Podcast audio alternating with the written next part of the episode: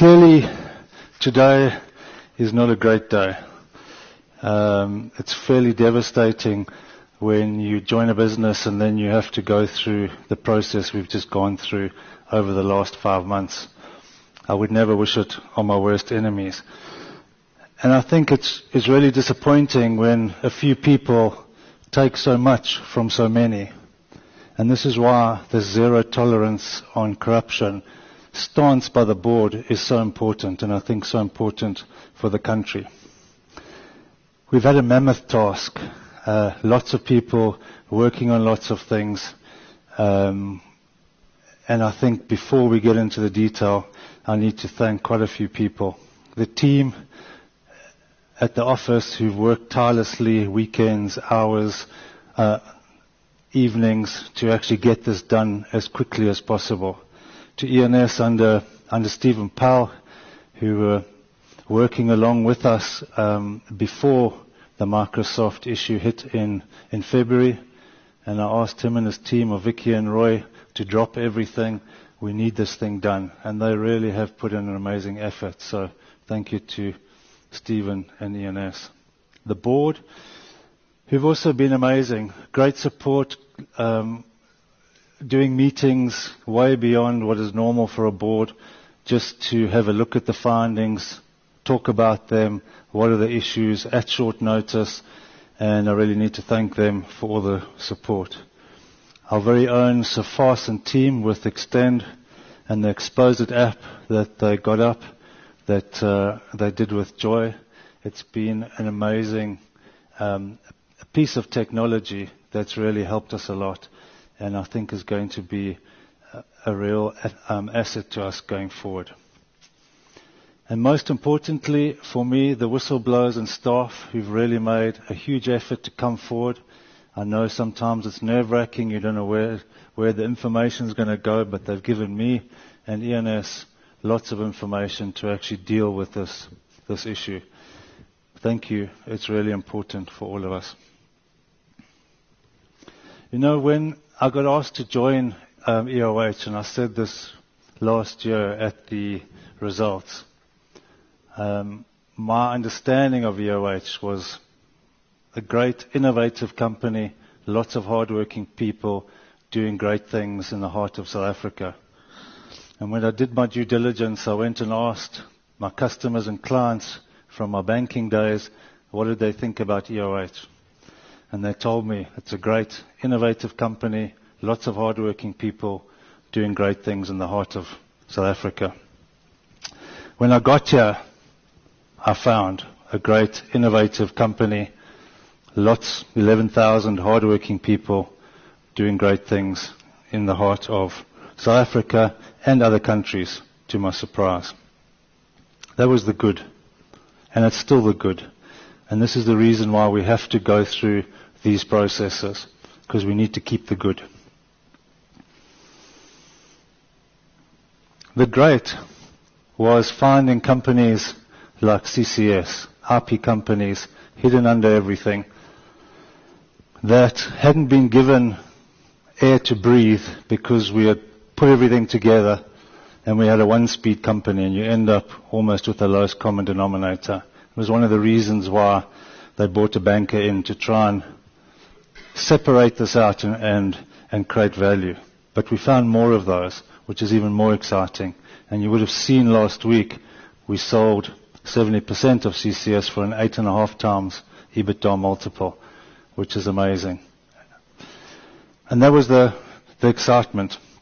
And it also allowed us to partner with a global company, a global construction and uh, um, building software company listed in, Germany. I think that's a huge accolade to all of us.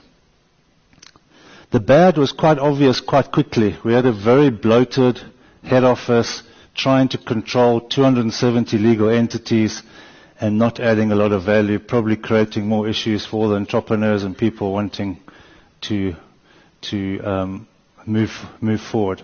Very old-fashioned, very hierarchical, and really we needed to get back to our entrepreneurial roots.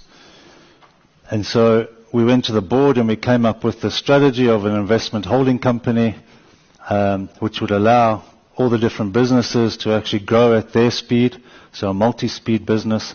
But more importantly, that we'd, we'd um, move head office into head office as a, as a service. More profit center, arm's length. If you want to take it, if you don't, don't. But then you need to look after yourself. And this is what we've started doing, actually moving some of the things out. I think um, Change Logic is just a great uh, example of where we've actually now outsourced our property management to one of our group companies. There's a contract, it's arm's length, and what was really pleasing to see last week was that uh, the budgets from last year to this year, there's already more than a 40 million rand saving from the work they've done. So, Anton and team, thank you very much. And we're going to continue with that. That's not going to change. I suppose the ugly is why we're here today. And that was really finding uh, that um, we had some problems. There's some there's some silver lining in it in that we found very quickly, probably within the first month, that it's a small group of people, actually about eight, perpetrating wrongdoing out of one company, EOH Mthombo, 93% of this 1.2 billion of payments, uh, suspicious payments come from there. Um, and uh, those eight people paying 84% of those payments to about 20 suppliers, some of them with the same directors. How we filtered these payments was having a look at things that, that look funny. Single director companies. Companies that when we interviewed staff hadn't seen them on any of the projects. Uh, round numbers for payments when you're meant to be doing time and material. And obviously, you know, some of the whistleblowing pointed us to some of the contractors because you were, you were worried about them, and thank you for that. So once we'd filtered through that with keyword searches and all that, we ended up with this 1.2 billion. And the reason why I feel confident going out with this r- report is that if you think about it, over it was largely between 2014 and 2017. So over four years, 300 million rand a year in a 18 billion turnover company very localized. Obviously big numbers for sure, but very localized in the whole business. One legal entity largely out of the 270 legal entities that we actually deal with. And more importantly, um, you know, post 2017 with the new controls coming in and that, we saw a steep decline. And this is quite important because obviously a lot of those contracts have have have um, run out now.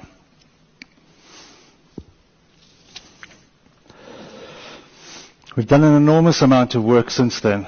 Um, it started sometime in um, uh, 2018, and um, we obviously picked it up quite heavily last year when I arrived, uh, bringing some of the bank governance in. Uh, we went through this exact issue in 2009 and 2010 in the banks. The banks were a little bit slower to react and uh, got hit quite hard, and eventually, with all the fines, you know, got their their house in order. But it was painful, but it's done, and this is actually a lot of it's you know normalized now. So if you think about what we've done, we've got largely a new board, um, and thank you to those board members and chair who knew what they were getting into, and they still were up for the challenge. So thank you um, to them. We've uh, split the finance and the compliance, legal, and um, uh, risk functions and the corporate finance functions to make sure that you can't be poacher gamekeeper, you can't approve the payment and do the payment. And obviously we've got a, a new finance director in, in Megan and a new chief commercial officer in Fatima, both of whom I don't think have slept for five months, but thank you, ladies, and their teams behind them. Um, we've got a new public sector head in Lafuna who's really been helping me understand what those issues are and how we deal with them, tirelessly going to the public sector uh, companies and uh, uh, telling them how we're changing, you know, what we're doing. We put a lot of policies in place. You would have seen, I've spoken to all of you at your leadership conferences about them. These are important things the gifting policies, the donations policies, the entertainment policies, the travel policies, the contractual relationship you know, policies. These are what protect us if we do them right. They also protect you when you're negotiating with your customers because you can tell them this is what the company allows. I cannot go outside it. And if you can't go outside it, you don't contract. It's as simple as that. We've got our bid processes in place, and I know those aren't as streamlined as all of you would like, and we are, you know, obviously trying to continually improve them, and we will with all your, your input. But once again, very important, especially the KYC around suppliers and enterprise development suppliers. The whistleblowing app, I think, is very important. We didn't have much of a whistleblowing hotline at all before um, that came out. So thanks to Joy and Safas for working tirelessly to actually come up with something that's very simple, very easy to use, and is being used at the moment.